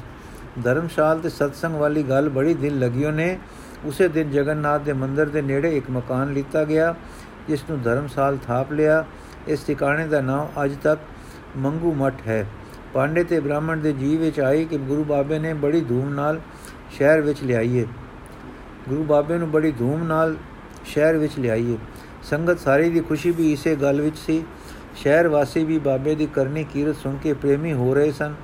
ਦੂਰ ਨੇੜੇ ਵੀ ਬਾਬੇ ਦੇ ਕਰਤਵਾਂ ਦੀ ਧੂਮ ਪੈ ਰਹੀ ਸੀ। ਸੋ ਬੜੀ ਧੂਮ-ਧਾਮ ਦੀ ਆਸ ਸੀ। ਸਲਾਹ ਇਹ ਸੀ ਕਿ ਵਾਜੇ, ਢੋਲ ਨਗਾਰੇ, ਤੁਰੀਆਂ, ਗੱਤਕੇ ਬਾਜਾਂ ਦੀਆਂ ਟੋਲੀਆਂ ਆਸਾ ਬਰਦਾਰ ਤੇ ਕੋਤਲਾ ਦੇ ਜਲੂਸ ਵਿੱਚ ਹਾਥੀ ਜਾਂ ਰਥ ਪਰ ਬਿਠਾ ਕੇ ਸ੍ਰੀ ਗੁਰੂ ਜੀ ਨੂੰ ਸਮੁੰਦਰ ਦੇ ਕਿਨਾਰੇ ਤੋਂ ਧਰਮਸ਼ਾਲ ਆਂਦਾ ਜਾਵੇ। ਉਹਨਾਂ ਲੋਕਾਂ ਅੱਗੇ ਇਹ ਕੋਈ ਕਠਨ ਗੱਲ ਨਹੀਂ ਸੀ। ਸਾਰੀ ਤਿਆਰੀ ਇੱਕ ਦਿਨ ਵਿੱਚ ਹੋ ਗਈ। ਅਰੇ ਜਲੂਸ ਸ਼ਹਿਰ ਵੱਲੋਂ ਗੁਰੂ ਬਾਬੇ ਨੂੰ ਲੈਣ ਵਾਸਤੇ ਟੁਰਿਆ। ਉਧਰ ਆਪ ਸਮੁੰਦਰ ਦੇ ਕਿਨਾਰੇ ਬੈਠੇ ਸਨ। ਦੇਖ ਕੇ ਹੱਸ ਪਏ ਤੇ ਕਹਿਣ ਲੱਗੇ, ਮਰਦਾਨਿਆ, ਦੇਖ ਕਰਤਾਰ ਦੇ ਰੰਗ। ਅੱਗੇ ਤਾਂ ਪਾਂਡਾ ਕਲਯੁਗ ਬਣ ਕੇ ਆਇਆ ਸੀ ਤੇ ਅੱਜ ਕਲਯੁਗ ਸੱਚੀ ਮੁੱਚੀ ਆ ਰਿਹਾ ਹੈ। ਦਸ, ਅੱਜ ਡਰਨਾ ਹੈ ਕਿ ਨਾ? ਮਰਦਾਨ ਹੱਸ ਕੇ ਬੋਲੇ ਸੁਹਾਣ ਤੇਰੀ ਕੁਦਰਤ ਨੂੰ। ਮੈਂ ਤਾਂ ਡਰਾਕੁਲ ਹਾਂ, ਪਰ ਤੇਰੇ ਚਰਨ ਲੱਗਾ, ਮੈਂ ਕਿਉਂ ਡਰਾ? ਗੁਰੂ ਜੀ, ਲੈ ਫਿਰ ਰਬਾਬ ਸੰਭਾਲ ਤੇ ਉੱਠ ਚੱਲ ਚਲੀਏ। ਹੁਕਮ ਹੁੰਦਾ ਹੀ ਮਰਦਾਨਾ ਉੱਠ ਬੈਠਾ ਤੇ ਆਪ ਵਸਤੀ ਨੂੰ ਰਵਦੇ ਰਹੇ। ਇੱਕਸ ਹੋਰ ਰਸਤੇ ਬਾਣੀ ਪੂਰੀ ਵਿੱਚ, ਇੱਕ ਹੋਰ ਰਸਤੇ ਥਾਣੀ ਪੂਰੀ ਵਿੱਚ ਜਾ ਵੜੇ ਤੇ ਧਰਮਸ਼ਾਲਾ ਜਾ ਬਿਰਾਜੇ ਇਧਰ ਜਦ ਸਾਰਾ ਵਹੀਰ ਤੇ ਸਤਸੰਗੀ ਆਪਣੇ, ਅੱਗੇ ਗੁਰੂ ਬਾਬਾ ਤੇ ਮਰਦਾਨਾ ਦੋਵੇਂ ਨਹੀਂ ਸਨ ਤੇ ਰੇਤੇ ਪਰ ਮੋٹے ਅੱਖਰਾਂ ਵਿੱਚ ਸਤਨਾਮ ਲਿਖਿਆ ਹੋਇਆ ਸੀ। ਇਸ ਵੇਲੇ ਨਿਰਾਸ਼ਤਾ ਦਾ ਅੰਤ ਕੋਈ ਨਾ ਰਿਹਾ ਪ੍ਰੇਮੀਆਂ ਦੇ ਦਿਲਾਂ ਪਰ ਬੜਾ ਵਿਛੋੜੇ ਦਾ ਅਸਰ ਪਿਆ। ਉਹਨਾਂ ਜਾਤਾ ਕਿ ਸਤਿਗੁਰੂ ਆਪਣੇ ਰਾਹੇ ਪੈ ਗਏ। ਬਿਜਲੀ ਵਾਂਗ ਆਏ ਸਨ। ਸਾਡੇ ਪਾਪਾਂ ਦੇ ਮੜੇ ਸਾੜ ਕੇ ਫਿਰ ਬਦਲਾਂ ਵਿੱਚ ਜਾ ਛੱਪੇ ਹਨ। ਉਸ ਦੇ ਉਸੇ ਟਿਕਾਣੇ ਸਾਰੀ ਸੰਗਤ ਬੈਠ ਗਈ। ਢਾਈ ਘੜੀ ਸਭ ਨੇ ਬੈਠ ਕੇ ਕੀਰਤਨ ਕੀਤਾ ਔਰ ਗੁਰੂ ਬਾਬੀ ਦੇ ਧਿਆਨ ਵਿੱਚ ਸ਼ਬਦ ਗਾਵੇ। ਕੀਰਤਨ ਦੇ ਮਗਰੋਂ ਸਭਨਾਂ ਦੇ ਦਿਲਾਂ ਨੂੰ ਕੁਝ ਤੇ ਕੁਝ ਢਾਰਸ ਆ ਗਈ। ਕੁਝ ਮਨ ਖਿੜਾ ਆਇਆ ਤੇ ਘਰਾਂ ਨੂੰ ਮੁੜ ਪਏ। ਜਦ ਬਾਜ਼ਾਰ ਵਿੱਚ ਆਏ ਤਾਂ ਮਿੱਠੀ ਮਿੱਠੀ ਧੁਨ ਕੰਨਾਂ ਵਿੱਚ ਪਈ ਪਈ ਪਵੇ। ਜਦ ਧਰਮਸ਼ਾਲਾ ਦੇ ਬੂਹੇ ਵੜੇ ਤਾਂ ਕੀ ਦੇਖਦੇ ਹਨ ਕਿ ਸਾਈਂ ਦਾ ਗਲਿਆ ਆਉਣ ਵਾਲਾ ਤੇ ਸਾਈਂ ਦਾ ਸਦਿਆ ਜਾਣ ਵਾਲਾ ਦਾਤਾ ਗੁਰੂ ਜੋਤ ਜਗਾਈ ਬੈਠਾ ਹੈ। ਕੀਰਤਨ ਹੋ ਰਿਹਾ ਹੈ ਤੇ ਧਰਮਸ਼ਾਲ ਜਗਮਗ ਜਗਮਗ ਕਰ ਰਹੀ ਹੈ। ਜਦੋਂ ਮਰਦਾਨੇ ਨੇ ਭੋਗ ਪਾਇਆ ਤਾਂ ਪਾਂਡੇ ਨੇ ਕਿਹਾ, ਪਾਤਸ਼ਾਹ, ਆਪ ਧੰਨੇ ਹੋ। ਬੜੀ ਮਿਹਰ ਕੀਤੀ, ਅਸਾਂ ਭੁੱਲ ਕੀਤੀ ਸੀ। ਸੂਰਜ ਨੂੰ ਘਰ ਲਿਆਉਣ ਵਾਸਤੇ ਮਸ਼ਾਲ ਬਾਲ ਕੇ ਲੈ ਟੁਰੇ। ਸਮੁੰਦਰ ਨੂੰ ਘਰ ਲਿਆਉਣ ਵਾਸਤੇ ਪਾਣੀ ਦੀਆਂ ਕਟੋਰੀਆਂ ਭਰ ਲੈ ਟੁਰੇ। ਤੂੰ ਧਨ ਹੈ, ਤੇਰਾ ਹਰ ਕੋਤਕ ਇੱਕ ਛੋੜ ਕੱਟਣ ਵਾਲਾ ਤੀਰ ਹੈ। ਤੇਰੀ ਹਰ ਕਰਨੀ ਵਿੱਚ ਸਾਡੀ ਕਲਿਆਣ ਹੈ। हे ਆਤਮ ਦਾਤੇ ਮਿਹਰ ਕਰ। ਇਸ ਵੇਲੇ ਗੁਰੂ ਜੀ ਨੇ ਸ੍ਰੀ ਰਾਗ ਦਾ ਸ਼ਬਦ, ਮੋਤੀ ਤਮੰਦਰ ਉਸਰੇ, ਜੋ ਆਪ ਨੂੰ ਬੜਾ ਪਿਆਰਾ ਸੀ। ਬੜੇ ਵਿਰਾਗ ਦੀ ਸੁਰ ਵਿੱਚ ਗਾਵਿਆ। ਹੁਣ ਧਰਮਸ਼ਾਲ ਵਿੱਚ ਕੀਰਤਨ ਸ਼ੁਰੂ ਹੋ ਗਿਆ। ਸੰਗਤ ਦਾ ਸਤਸੰਗ ਠੀਕ ਤਰ੍ਹਾਂ ਵੱਜ ਗਿਆ। ਸ਼ਹਿਰ ਦੇ ਲੋਕਾਂ ਤੇ ਪਾਂਡਿਆਂ ਵਿੱਚ ਇਹ ਚਰਚਾ ਰਹੀ ਕਿ ਗੁਰੂ ਬਾਬਾ ਜੀ ਆਰਤੀ ਵੇਲੇ ਜਗਨਨਾਥ ਦੇ ਮੰਦਿਰ ਵਿੱਚ ਕਦੀ ਨਹੀਂ ਆਏ। ਰਾਜਾ ਵੀ ਕੀਰਤੀ ਸੁਣ ਰਿਹਾ ਸੀ ਤੇ ਸਰਦਾਵਾਨ ਹੋ ਰਿਹਾ ਸੀ। ਇੱਕ ਦਿਨ ਸਾਰਿਆਂ ਸਲਾਹ ਕਰਕੇ ਰਾਜਾ ਨੂੰ ਕਿਹਾ ਕਿ ਗੁਰੂ ਜੀ ਨੂੰ ਆਰਤੀ ਵੇਲੇ ਆਉਣ ਲਈ ਤੁਸੀਂ ਬੇਨਤੀ ਕਰ ਘੱਲੋ। ਸੋ ਜਦੋਂ ਉਹ ਬਿਨੇ ਗੁਰੂ ਜੀ ਪਾਸ ਅਪੜੀ, ਤਾਂ ਉਹਨਾਂ ਨੇ ਅਚਰਜ ਹੋ ਕੇ ਕਿਹਾ ਕਿ ਜਗਨਨਾਥ ਦੀ ਆਰਤੀ ਹੈ ਜਗਤ ਦੇ ਨਾਥ ਦੀ ਆਰਤੀ ਰੋਜ਼ ਹੁੰਦੀ ਹੈ। ਅਸੀਂ ਗੈਰ ਹਾਜ਼ਰ ਰਹਿੰਦੇ ਹਾਂ। ਹਾਂ ਭਈ ਚੱਲਾਂਗੇ। ਸਿਰ ਦੇ ਜ਼ੋਰ ਚੱਲਾਂਗੇ। ਕਹੋ ਰਾਜਾ ਨੂੰ ਆ ਜਾਵਾਂਗੇ ਪਾਂਡੇ ਤਾਂ ਸ਼ਾਇਦ ਸਮਝਦੇ ਸਨ ਕਿ ਸ਼ਹਿਰ ਦੀ ਮਾਨਤਾ ਸਾਰੀ ਗੁਰਾਂ ਵੱਲ ਚਲੀ ਗਈ ਹੈ ਤੇ ਜ਼ੋਰ ਇਹਨਾਂ ਅੱਗੇ ਚੱਲਦਾ ਨਹੀਂ। ਇੱਕ ਚਾਲ ਨਾਲ ਹੀ ਕਾਰਜ ਕਰ ਲਈਏ। ਕਿ ਆਪ ਆਰਤੀ ਵਿੱਚ ਆ ਜਾਇਆ ਕਰਨਗੇ ਤੇ ਇਹਨਾਂ ਦੇ ਮਗਰ ਲੱਗੀ ਸੰਗਤ ਨਾਲ ਆਓ ਤੇ ਲੋਕਾਂ ਵਿੱਚ ਪਰਚਾ ਬਣਿਆ ਰਹੋ ਅਤੇ ਇਸ ਨਵੇਂ ਨਵੀਂ ਸੰਗਤ ਮੰਦਰ ਦੀ ਪੂਜਾ ਤੋਂ ਵੱਖਰੀ ਨਾ ਹੋ ਜਾਓ ਤੇ ਸਾਡਾ ਤੇਰਾ, ਸਾਡਾ ਤੋਰਾ ਤੁਰਿਆ ਰਹੋ। ਪਰ ਚੋਜੀ ਸਤਗੁਰ ਨਾਨਕ ਕਿਸੇ ਹੋਰ ਹੀ ਸੰਕਲਪ ਤੋਂ ਟੁਰ ਟੁਰ ਪਏ ਤੇ ਆਰਤੀ ਵੇਲੇ ਆ ਆਪਣੇ। ਸਾਰਿਆਂ ਨੇ ਬੜੇ ਆਦਰ ਨਾਲ ਬਿਠਾਇਆ। ਆਰਤੀ ਦੀ ਤਿਆਰੀ ਹੋ ਗਈ। ਇੱਕ ਸੋਨੇ ਦਾ ਥਾਲ ਸੀ ਜਿਸ ਦੇ ਵਿੱਚ ਹੀਰੇ ਮੋਤੀ ਜੜੇ ਹੋਏ ਸਨ। ਵਿਚਕਾਰ ਚੌਮੁਖਿਆ ਦੀਵਾ ਸੀ, ਜਿਸ ਵਿੱਚ ਘਿਓ ਤੇ ਬੱਤੀਆਂ ਪਾਈਆਂ ਗਈਆਂ। ਇੱਕ ਪਾਸੇ ਥਾਲ ਵਿੱਚ ਧੂਪ ਦੁਕਾਈ ਗਈ ਤੇ ਇੱਕ ਪਾਸੇ ਥਾਲ ਵਿੱਚ ਚਾਂਦੀ ਦੀ ਰਕੇਬੀ ਪਰ ਸੰਦਲ ਬੂਰ ਪਿਆ ਸੀ, ਜਿਸ ਦੇ ਉੱਤੇ ਮੁਸ਼ਕ ਕਫੂਰ ਦੀ ਡੱਲੀ ਰੱਖੀ ਸੀ ਤੇ ਅੱਗ ਲਾਈ ਸੀ। ਮੂਰਤੀ ਪਰ ਚੋਰ ਹੋ ਰਿਹਾ ਸੀ ਢੋਲ ਕੀ ਵੱਜ ਪਈ, ਛਾਣੇ ਸ਼ੁਰੂ ਹੋ ਗਏ, ਨਾਲ ਬੀਨ ਛਿੜ ਪਈ। ਸਾਰੇ ਜਣੇ ਅਦਬ ਨਾਲ ਉੱਠ ਕੇ ਖੜੋ ਗਏ, ਖੜੇ ਹੋ ਗਏ ਤੇ ਜਗਨਨਾਥ ਦੀ ਮੂਰਤੀ ਦੀ ਆਰਤੀ ਸ਼ੁਰੂ ਹੋ ਗਈ। ਗੁਰੂ ਸਾਹਿਬ ਜੀ ਮਲਕੜੇ ਜੇ ਉੱਠੇ ਉੱਠੇ ਪਿੱਛੇ ਹਟੇ ਤੇ ਪਰੇਵਾਰ ਉੱਥੇ ਜਾ ਕੇ ਬੈਠ ਗਏ, ਜਿੱਥੇ ਕਿ ਛੱਤ ਨਹੀਂ ਸੀ। ਅਸਮਾਨਾਂ ਦੇ ਖੁੱਲੇ ਦਰਸ਼ਨ ਹੁੰਦੇ ਸਨ। ਇੱਥੇ ਬੈਠ ਕੇ ਆਪਨੇ ਅਸਮਾਨਾਂ ਵੱਲ ਤੱਕਿਆ, ਇੱਕ ਲੰਮਾ ਸਾਹ ਲਿਆ ਤੇ ਫਿਰ ਅਡੋਲ ਹੋ ਗਏ। ਐਸੇ ਟਿੱਕੇ ਕੇ ਅੰਦਰ ਮੂਰਤੀ ਦੀ ਆਰਤੀ ਵੀ ਮੁੱਕ ਗਈ, ਪਰ ਆਪ ਅਜੇ ਟਿੱਕੇ ਹੋਏ ਹਨ। ਨੈਣ ਖੁੱਲੇ ਹਨ। ਕੋਈ ਅਚਰਜ ਤੌਰ ਤੇ ਰਸ ਬਿੰਨਤੀ ਵਿਜ ਅੱਖਾਂ ਵਿੱਚ ਰਸ ਲਸ ਕਰ ਰਹੀ ਹੈ। ਕੋਈ ਕੋਈ ਟੇਪਾ ਤਰੇਲ ਮੋਤੀ ਵਾਂਗੋ ਅੱਖਾਂ ਤੋਂ ਬਾਹਰ ਗੱਲਾਂ ਤੇ ਆ ਆ ਧਮਕ ਰਿਹਾ ਹੈ। ਚਿਹਰੇ ਤੇ ਜਾਪਦਾ ਹੈ ਕਿ ਅਰਸ਼ਾਂ ਦੀ ਕੋਈ ਫੁਫਾਰ ਫੁਹਾਰ ਪੈ ਰਹੀ, ਅਜਬ ਸੋਹਣੀ ਤਰੋਤ ਦਿਖਾ ਰਹੀ ਹੈ। ਮੱਥਾ ਖਿੜਿਆ ਹੈ, ਡਲਕ ਵਿਸਮਾਦੀ ਹੈ। ਇੱਕ ਪਿਆਰ ਦੀ ਖਿੱਚ ਅਗੰਮੀ ਐਉਂ ਫੈਲ ਰਹੀ ਹੈ, ਜਿਵੇਂ ਕਿਸੇ ਮੇਘ ਤੋਂ ਮੀਂਹ ਪੈਂਦਾ ਹੈ। ਉਧਰ ਆਰਤੀ ਮੁਕਾ ਕੇ ਜਦ ਸਾਰੇ ਜਣੇ ਬੈਠੇ, ਤਾਂ ਗੁਰੂ ਸਾਹਿਬ ਨਜ਼ਰ ਨਾ ਆਏ। ਰਾਜੇ ਨੇ ਪੁੱਛਿਆ, ਗੁਰੂ ਬਾਬਾ ਜੀ ਕਹਾਂ ਹੈ? ਤਾਂ ਕਿਸੇ ਨੇ ਆਖਿਆ ਕਿ ਉਹ ਸ਼ਾਇਦ ਖਿਸਕ ਗਏ। ਆਰਤੀ ਵਿੱਚ ਸ਼ਾਮਲ ਨਹੀਂ ਹੋਏ ਹੁਣ ਭਾਲ ਹੋਈ ਤਾਂ ਪਤਾ ਲੱਗਾ ਕਿ ਖੁੱਲੇ ਅੰਬਰ ਹੇਠ ਪਰਿਵਾਰ ਬੈਠੇ ਹਨ। ਰਾਜਾ ਕੁਝ ਹੈਰਾਨ ਕੁਝ ਗੁੱਸੇ ਭਰਿਆ ਉਠਿਆ। ਨਾਲ ਲੋਕ ਵੀ ਉੱਠੇ। ਪੰਡਾ ਤੇ ਬ੍ਰਾਹਮਣ ਰਾਜ ਵੀ ਸਨ ਵਿੱਚ ਸਨ। ਜਦ ਪਾਸ ਵਾਰ ਆਏ ਤਾਂ ਉਸ ਉਸ ਕਦੇ ਨਾ ਡਿੱਠੇ ਰੰਗ ਵਿੱਚ ਗੁਰੂ ਜੀ ਨੂੰ ਵੇਖ ਕੇ ਸਾਰੇ ਠਠੰਬਰ ਗਏ। ਰਾਜਾ ਵੀ ਅਜਕ ਗਿਆ। ਕੁਝ ਸਮੇਂ ਮਗਰੋਂ ਗੁਰੂ ਜੀ ਨੇ ਧਨ ਕਰਤਾਰ ਧਨ ਕਰਤਾਰ ਆਖਿਆ ਤੇ ਸਾਵਧਾਨ ਹੋ ਬੈਠੇ। ਹੁਣ ਰਾਜੇ ਨੇ ਅੱਗੇ ਵੱਧ ਕੇ ਆਖਿਆ, ਗੁਰੂ ਜੀ, ਆਪਨੇ ਆਖਿਆ ਸੀ ਤੁਸੀਂ ਅਸੀਂ ਤੁਸਾਂ ਨਾਲ ਸ੍ਰੀ ਜਗਨਨਾਥ ਜੀ ਦੀ ਆਰਤੀ ਵਿੱਚ ਸ਼ਾਮਲ ਹੋਵਾਂਗੇ ਤੇ ਤੁਸੀਂ ਖਿਸ਼ਕ ਕੇ ਬਾਹਰ ਹੀ ਚਲੇ ਆਏ। ਇਹ ਕੀ ਕਾਰਨ ਸੀ? ਗੁਰੂ ਜੀ ਆ ਰਾਜਾ, ਅਸੀਂ ਤਾਂ ਜਗਤ ਦੇ ਨਾਥ ਦੀ ਆਰਤੀ ਕਰਦੇ ਰਹੇ ਹਾਂ। ਤੁਸੀਂ ਆਪ ਉਸ ਦੀ ਆਰਤੀ ਵਿੱਚ ਸ਼ਾਮਲ ਨਹੀਂ ਹੋਏ। ਰਾਜਾ ਹੈਰਾਨ ਹੋ ਕੇ, ਅਸੀਂ ਤਾਂ ਕਰਦੇ ਰਹੇ ਹਾਂ। ਪਾਸ ਤੱਕ ਕਿ ਕਿਉਂ ਬਈ? ਸਾਰੇ ਜੀ ਸਰਕਾਰ, ਸਾਰੇ ਆਰਤੀ ਉਤਾਰ ਕੇ ਆਏ ਹਾਂ। ਰਾਜਾ ਆਪ ਬਚਨ ਦੇ ਕੇ ਨਹੀਂ ਆਏ। ਗੁਰੂ ਜੀ, ਬਈ ਰਾਜਾ, ਜਗਨਨਾਥ ਦੀ ਆਰਤੀ ਅਸਾਂ ਕੀਤੀ। ਤੁਹਾਨੂੰ ਨਜ਼ਰੀ ਨਹੀਂ ਆਏ। ਤੁਸੀਂ ਕਿਸ ਜਗਤ ਦੇ ਹੱਥਾਂ ਵਿੱਚ ਅਨਾਥ ਦੀ ਆਰਤੀ ਕਰਦੇ ਰਹੇ ਰਹੇ ਹੋਵੋਗੇ? ਤਾਂ ਤੇ ਦੇਖ ਨਹੀਂ ਸਕੇ ਹੋਵੋਗੇ। ਰਾਜਾ ਘਬਰਾ ਕੇ, ਹਮ ਨਹੀਂ ਸਮਝੇ। ਗੁਰੂ ਜੀ ਜੋ ਜਗਤ ਦਾ ਨਾਥ ਹੈ, ਜਗਤ ਉਸ ਦੇ ਅਧੀਨ ਹੈ। ਜੋ ਅਧੀਨ ਹੈ, ਉਹ ਆਪਣੇ ਮਾਲਕ ਸੁਆਮੀ ਦੀ ਆਰਤੀ ਕਰਦਾ ਹੈ। ਪਰ ਜੋ ਆਪ ਚੇਤਨ ਹੀ ਨਹੀਂ, ਚੇਤਨ ਉਸ ਨੂੰ ਘੜਦੇ ਹਨ, ਪਹਿਨਾਉਂਦੇ ਹਨ, ਉਹ ਪੂਜਦੇ ਹਨ। ਉਹ ਜਗਤ ਦੇ ਹੱਥਾਂ ਵਿੱਚ ਅਨਾਥ ਹੈ। ਚਾਹੇ ਜਗਤ ਉਸ ਨੂੰ ਪੂਜੇ, ਚਾਹੇ ਅਨਾਦਰ ਕਰੇ। ਆਰਤੀ ਕਰਨੀ, ਆਰਤ ਹੋ ਕੇ ਨਿਉ ਕੇ ਬੇਨਤੀ ਕਰਨੀ। ਆਪਣੇ ਕਰਨ ਹਾਰ ਅੱਗੇ ਨਿਉ ਕੇ ਪ੍ਰਾਰਥਨਾ ਕੀਰਤਨੀ ਕਰਨੀ ਹਾਂ ਆਰਤੀ ਹੈ। ਪਰ ਆਪਣੇ ਕੀਤੇ ਤੇ ਅੱਗੇ ਆਰਤੀ ਕਰਨੀ, ਅਨਾਤਰ, ਅਨਾਰਤੀ ਕਰਨੀ ਹੈ। ਰਾਜਾ ਸੁਣ ਕੇ ਸੋਚੀ ਵੀ ਪੈ ਗਿਆ, ਪਰ ਤਪ ਵੀ ਉਠਿਆ। ਢੇਰ ਚਿਰ ਸਾਰੇ ਮਾਮਲੇ ਅਤੇ ਲੋਕਾਂ ਦੀ ਸ਼ਰਧਾ ਦੀ ਵਿਚਾਰ ਕਰਕੇ ਫਿਰ ਬੋਲਿਆ, ਕੀ ਆਰਤੀ ਕੀਤੀ ਨੇ? ਸੁਣਾਓ ਤਾਂ ਸਹੀ। ਉਸ ਦੇ ਇਹ ਆਖਦਿਆਂ ਗੁਰੂ ਜੀ ਨੇ ਇਸ਼ਾਰਾ ਕੀਤਾ ਤੇ ਮਰਦਾਨਾ ਜੋ ਪਾਸ ਆਇਆ ਬੈਠਾ ਸੀ, ਰਬਾਬ ਛੇੜ ਬੈਠਾ। ਆਪ ਦਾ ਚਿਹਰਾ ਉੱਚੇ, ਉਵੇਂ ਉਚੇਰਾ ਹੋ ਗਿਆ। ਉਹ ਤਰੇਲ ਬਿੰਨੀ ਰਸ ਬਿੰਨੜੀ ਛੱਬੀ ਛਾ ਗਈ। ਸ਼ਬਦ ਦਨਾਸਰੀ ਦੀ ਗੰਭੀਰ ਸੁਰ ਵਿੱਚ ਹੋਇਆ। ਰਾਗ ਦਨਾਸਰੀ ਮਹਲਾ ਪਹਿਲਾ। ਗगन ਮੈਂ ਥਾਲ ਰਵ ਚੰਦ ਦੀਪਕ ਬਨੇ। ਤਾਰ ਕਾ ਮੰਡਲ ਜਨਕ ਮੋਤੀ। ਧੂਪ ਮਲਿਆਨ ਲੋਪਵਣ ਚਵਰੋ ਕਰੇ।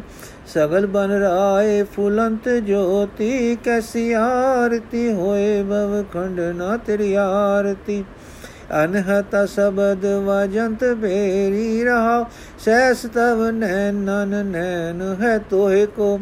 ਸੈਸ ਮੂਰਤ ਨਨ ਏਕ ਤੋਹੀ, ਸੈਸ ਪਦ ਬਿਮਲ ਨਨ ਏਕ ਪਦ ਗੰਧ ਬਿਨ। ਸੈਸ ਤਵ ਗੰਧ ਇਵ ਚਲਤ ਮੋਹੀ, ਸਭ ਮੈਂ ਜੋਤ ਜੋਤ ਹੈ ਸੋਏ ਤਿਸ ਦੇ ਚਾਨਣ, ਸਭ ਮੈਂ ਚਾਨਣ ਹੋਏ ਗੁਰ ਸਾਖੀ ਜੋਤ। ਪ੍ਰਗਟ ਹੋਏ ਜੋ ਤਿਸ ਭਾਵ ਸੋ ਆਰਤੀ ਹੋਏ, ਹਰ ਚਰਨ ਕਮਲ ਮਕਰੰਦ ਲੋਭਿਤ ਮਨੋ, ਅਨ ਦਿਨ ਮੋਹੇ ਆਹੀ ਪਿਆਸਾ ਕਿਰਪਾ ਜਲ ਦੇ ਨਾਨਕ ਸਾਰੰਗ ਕੋ ਹੋਏ ਜਾਤੇ ਤੇਰੇ ਨਾਏ ਵਾਸਾ। ਫਿਰ ਗੁਰੂ ਜੀ ਰਾਜੇ ਵੱਲ ਮੂੰਹ ਕਰਕੇ ਬੋਲੇ हे ਰਾਜਨ, ਜੋ ਜਗਤ ਦਾ ਨਾਥ ਹੈ, ਸੋ ਸਾਰੇ ਬ੍ਰਹਮੰਡ ਵਿੱਚ ਹੈ। ਇੱਕ ਨੁੱਕਰ ਵਿੱਚ ਲੁਕ ਨਹੀਂ ਰਿਹਾ। ਉਸ ਦੀ ਆਰਤੀ ਇੱਕ ਥਾਲ ਤੇ ਟਿਮਟਿਮੇ ਦੀਵੇ ਨਾਲ ਨਹੀਂ ਹੋ ਸਕਦੀ। ਇਹ ਜੋ ਆਕਾਸ਼ ਹੈ, ਜੋ ਸਾਰੇ ਵਿਆਪਕ ਹੈ, ਇਹ ਸਾਰਾ ਇੱਕ ਥਾਲ ਹੈ। ਇਸ ਵਿੱਚ ਅਨੇਕਾਂ ਚੰਦ, ਸੂਰਜ, ਦੀਵੇ, ਤਾਰਾ ਮੰਡਲ ਧਰਤੀ ਤੋਂ ਮੋਤੀ ਜੜਤ ਵਾਂਗੂ ਦਿਸਦੇ ਹਨ। ਜਗਤ ਦੇ ਚੰਦਨ ਬਨਾਂ ਦੀ ਸੁਗੰਧੀ ਧੂਪ ਧੂਪ ਦੁਖ ਰਹੀ ਹੈ। ਪਵਨ ਚੌਰ ਕਰ ਰਹੀ ਹੈ। ਸਾਰੇ ਬਨਾਂ ਦੇ ਫੁੱਲ ਪੁਸ਼ਪ ਚੜ ਰਹੇ ਹਨ। ਅਨਾਦ ਸ਼ਬਦ ਦਾ ਕੀਰਤਨ ਹੋ ਰਿਹਾ ਹੈ। ਇਸ ਕੁਦਰਤੀ ਆਰਤੀ ਦੇ ਦਰਸ਼ਨ ਕਰਕੇ ਸਿਫਤ ਸਲਾਹ ਦੇ ਵਿਸਵਾਦ ਵਿੱਚ ਚਲੇ ਜਾਣਾ, ਦਸ ਉਸ ਨਿਰੰਕਾਰ ਦੀ ਆਰਤੀ ਇਸ ਤੋਂ ਸਿਵਾ ਹੋਰ ਕਿਸੇ ਤਰ੍ਹਾਂ ਹੋ ਸਕਦੀ ਹੈ? ਰਾਜਾ, ਕਿਆ ਉਸ ਜਗਨਨਾਥ ਦੀਆਂ ਅੱਖਾਂ ਹਨ ਕਿ ਉਹ ਆਰਤੀ ਵੇਖਦਾ ਹੈ, ਕਿ ਉਸ ਦਾ ਨੱਕ ਹੈ ਕਿ ਸੁੰਘਦਾ ਹੈ? ਪੈਰ ਹਨ ਕਿ ਚੱਲ ਕੇ ਆਉਂਦਾ ਹੈ? ਗੁਰੂ ਜੀ ਉਸ ਦੀ ਕੋਈ ਅੱਖ ਨਹੀਂ, ਕਿਉਂਕਿ ਉਹ ਇੰਦਰੇ ਧਾਰੀ ਨਹੀਂ। ਪਰ ਹਜ਼ਾਰਾਂ ਅੱਖਾਂ ਉਸ ਦੀਆਂ ਜਾਣੋ, ਕਿਉਂ, ਕਿਉਂਕਿ ਉਹ ਅੰਤਰਯਾਮੀ ਹੈ। ਉਹ ਇੰਦਰੇ ਨਹੀਂ ਰੱਖਦਾ, ਪਰ ਸਰਬਗ ਹੋਣ ਕਰਕੇ ਉਹ ਹਰ ਸ਼ੈ ਦਾ ਆਪ ਰਸਿਕ ਤੇ ਰਸਿਕ ਹੋਣ ਕਰਕੇ ਉਹ ਇੰਦਰਧਾਰੀਆਂ ਦੇ ਤੋਂ ਵਿਸ਼ੇਸ਼ ਗਿਆਨੀ ਹੈ। ਉਸ ਦੇ ਪੰਜ ਕੋਤਕ, ਪੰਜ ਭੌਤਕ ਪੈਰ ਨਹੀਂ, ਪਰ ਉਹ ਚਲਣ ਵਾਲੇ ਸਾਰੇ ਵੇਗਵਾਨਾਂ ਤੋਂ ਵਧੇਕ ਵੇਗਵਾਨ ਹੈ। ਉਹ ਚਾਨਣਾ ਹੈ ਉਸ ਦਾ ਚਾਨਣਾ ਸਭਨਾ ਵਿੱਚ ਹੈ। ਉਸ ਦੇ ਚਾਨਣ ਨਾਲ ਸਾਰੇ ਚਾਨਣਾ ਹੁੰਦਾ ਹੈ। ਉਸ ਨੂੰ ਕੋਈ ਰੋਸ਼ਨ ਨਹੀਂ ਕਰ ਸਕਦਾ, ਪਰ ਹਰ ਰੋਸ਼ਨੀ ਨੂੰ ਨੂੰ ਰੋਸ਼ਨੀ ਉਸਨੇ ਦਿੱਤੀ ਹੈ। ਉਸ ਨੂੰ ਕੋਈ ਨਹੀਂ ਜਾਣਦਾ, ਪਰ ਸਭਨਾਂ ਨੂੰ ਗਿਆਨ ਉਸਨੇ ਦਿੱਤਾ ਹੈ। ਰਾਜਾ, ਜੋ ਐਸਾ ਅਗਮ ਹੈ ਉਸ ਨੂੰ ਫੇਰ ਕੋਈ ਕੀਕੂ ਜਾਣੇ? ਗੁਰੂ ਜੀ ਉਸ ਦੀ ਜੋਤ ਸਭ ਨੂੰ ਜੋਤੀਮਾਨ ਕਰ ਰਹੀ ਹੈ ਕਿ ਆਪਾ ਨਹੀਂ ਲਖਾ ਰਹੀ। ਉਸ ਜੋਤੀ ਨੂੰ ਦੇਖ ਕੋਈ ਨਹੀਂ ਸਕਦਾ, ਪਰ ਉਸ ਦੀ ਲਖਤਾ ਹੋ ਸਕਦੀ ਹੈ। ਜੋ ਗੁਰੂ ਦੁਆਰਾ ਉਸ ਦੀ ਸ਼ਰਨ ਲਈਏ ਤਾਂ। ਰਾਜਾ ਗੁਰੂ ਕੌਣ ਹੈ? ਗੁਰੂ ਜੀ ਜੋ ਵਾਹਿਗੁਰੂ ਵਿੱਚ ਹੈ ਤੇ ਜੋ ਜਗਤ ਵਿੱਚ ਹੈ। ਰਾਜਾ ਉਹ ਕਿੱਥੇ ਹੈ? ਗੁਰੂ ਜੀ ਤੇ ਲੋੜ ਤੇ ਭਾਵਨੀ ਹੈ। ਰਾਜਾ ਸੋਚੀ ਪੈ ਗਿਆ ਬ੍ਰਹਮਣ ਦੇ ਨਾਥ ਦੀ ਆਰਤੀ ਸੁਣੀ, ਆਰਤੀ ਦੇ ਅਰਥ ਸਮਝੇ, ਅੰਦਰ ਸੋਝੀ ਹੋ ਆਈ। ਸਾਰੀ ਉਮਰ ਆਪਣੇ ਹੱਥ ਦੀ ਘੜੀ ਮੂਰਤ ਪੂਜਦੇ ਰਹੇ, ਜਿਸ ਨੂੰ ਜਿਸ ਨੇ ਸਾਨੂੰ ਘੜਿਆ, ਉਸ ਜਗਨਨਾਥ ਦੀ ਕੋਈ ਪੂਜਾ ਨਾ ਕੀਤੀ। ਸਰਬ ਪੂਜਾ ਉਸ ਮਹਾ ਜੋਤੀ ਵਾਸਤੇ ਸੀ ਉਸ ਦੇ ਭੁਲੇਵੇਂ ਜੜ ਪਦਾਰਥਾਂ ਅੱਗੇ ਆਰਤ ਹੋ ਹੋ ਆਰਤੀ ਕੀਤੀ। ਸੋਚਾਂ ਸੱਚ ਸਨ, ਸੱਚ ਦਮਕ ਮਾਰਦਾ ਸੀ ਕੁਝ ਲੋਕ ਲਾਜ ਲੋਕ ਲਾਜ ਦਬਾਉਂਦੀ ਸੀ, ਪਰ ਸੂਰਜ ਜਦ ਚੜੇ ਪਰ ਪੂਰੇ ਵੱਲ ਨੂੰ ਘਟਾਂ ਵੀ ਹੋਣ, ਉਹ ਆਖਰ ਬਦਲਾਂ ਦੇ ਪਰਦੇ ਪਾੜ ਨਿਕਲ ਹੀ ਆਉਂਦਾ ਹੈ। ਸੱਚ ਰਾਜੇ ਦੇ ਅੰਦਰ ਆਇਆ, ਦਿਲ ਪਾਟ ਪਿਆ, ਰਾਜਾ ਬੇਬਲ ਹੋ ਕੇ ਬੋਲਿਆ, ਹੈ ਜਗਨਨਾਥ ਦੇ ਪਿਆਰੇ, ਕੋਈ ਸੋਝੀ ਪਾ। ਗੁਰੂ ਜੀ, ਸੋਝੀ ਤਾਂ ਅੰਦਰ ਹੈ ਰਾਜਨ ਉਹ ਜੋਤੀ ਸਰੂਪ ਤੇਰੇ ਅੰਦਰ ਹੈ ਉਸ ਨੂੰ ਯਾਦ ਵਿੱਚ ਲਿਆ ਕੇ ਅੰਦਰ ਹੈ। ਫਿਰ ਸੁਖ ਵਿੱਚ ਆ ਕੇ ਮੇਰਾ ਸਾਈਂ ਮੇਰੇ ਪਾਸ ਹੈ। ਉਸ ਦੇ ਪਿਆਰ ਵਿੱਚ ਆ, ਉਸ ਅੱਗੇ ਆਰਤ ਹੋ, ਕੀਰਤੀ ਕਰ, ਸਦਾ ਉਸ ਦੀ ਯਾਦ ਵਿੱਚ ਰਹੋ, ਤੇਰਾ ਮਨ ਉੱਚਾ ਉੱਠ ਆਵੇਗਾ। ਰੋ ਫਿਰੇਗੀ, ਅੰਦਰ ਉਸਰਦੀ ਆਵੇਗੀ, ਜਾਗਰਤ ਹੋ ਆਵੇਗੀ। ਉਸ ਜਾਗ ਵਿੱਚ ਜਿਓ। हे ਰਾਜਾ, ਭਲੇ ਇਨਸਾਨ ਜਗਤ ਵਿੱਚ ਹਨ ਹਨ। ਨੇਕੀ ਪੁੰਨ, ਭਲਾਈ ਚੰਗੀ ਹੈ, ਪਰ ਜਦ ਤੱਕ ਅੰਦਰ ਜਾਗ ਨਹੀਂ ਤਦ ਤੱਕ ਉੱਚਾ ਤੇ ਅਸਲੀ ਜੀਵਨ ਪ੍ਰਾਪਤ ਨਹੀਂ। ਜੀਵਨ ਬਿਨਾ ਜੀਵ ਮੁਰਦਾ ਹੈ। ਫੁੱਲ ਸੁਹਾਵਾ ਹੈ, ਰੰਗ ਕੋਮਲਤਾ ਵਾਲਾ ਹੈ, ਪਰ ਫੁੱਲ ਉਹ ਸੁਫਲ ਹੈ ਜੋ ਸੁਗੰਧੀ ਨਾਲ ਲਪਟਾ ਮਾਰ ਰਿਹਾ ਹੈ। ਜਿਸ ਦੇ ਅੰਦਰ ਜਾਗਰਤ ਹੋਵੇ, ਦਿਲ ਉਮਾ ਵਿੱਚ ਹੋਵੇ, ਰਸ ਦੇਸ਼ ਦੀ ਜਰਨਾਟ ਹੋਵੇ, ਆਤਮ ਦੇਸ਼ ਦਾ ਉਮਾ ਹੋਵੇ, ਉਹ ਨਰ ਸਫਲ ਹੈ।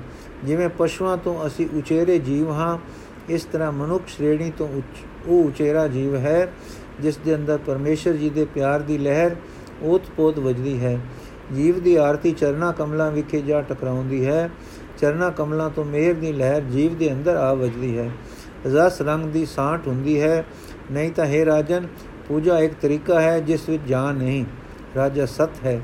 हे ਭਗਵਾਨ, ਉਮਰਾ ਇਸੇ ਤਰ੍ਹਾਂ ਬੀਤੀ ਹੈ। ਕੋਈ ਜੀਵਨ ਦੀ ਕਣੀ ਫਿਰ ਪਾ ਦਿਓ ਜੋ ਜੀ ਪਈਏ। ਸਤਗੁਰੂ ਜੀ ਨੇ ਰਾਜਾ ਵੱਲ ਕਿਰਪਾ ਕਟਾਕ ਨਾਲ ਤੱਕਿਆ ਤੇ ਕਿਸੇ ਡਾਢੇ ਪਿਆਰ ਵਿੱਚ ਆ ਕੇ ਆਖਿਆ, ਕਹੋ, ਵਾਹਿਗੁਰੂ ਕਰ ਪ੍ਰਤੀਤ ਵਾਹਿਗੁਰੂ, ਦੇਖ ਅੰਦਰ ਹੁਲਾਰਾ ਵਾਹਿਗੁਰੂ ਵਾਹਿਗੁਰੂ ਵਾਹਿਗੁਰੂ।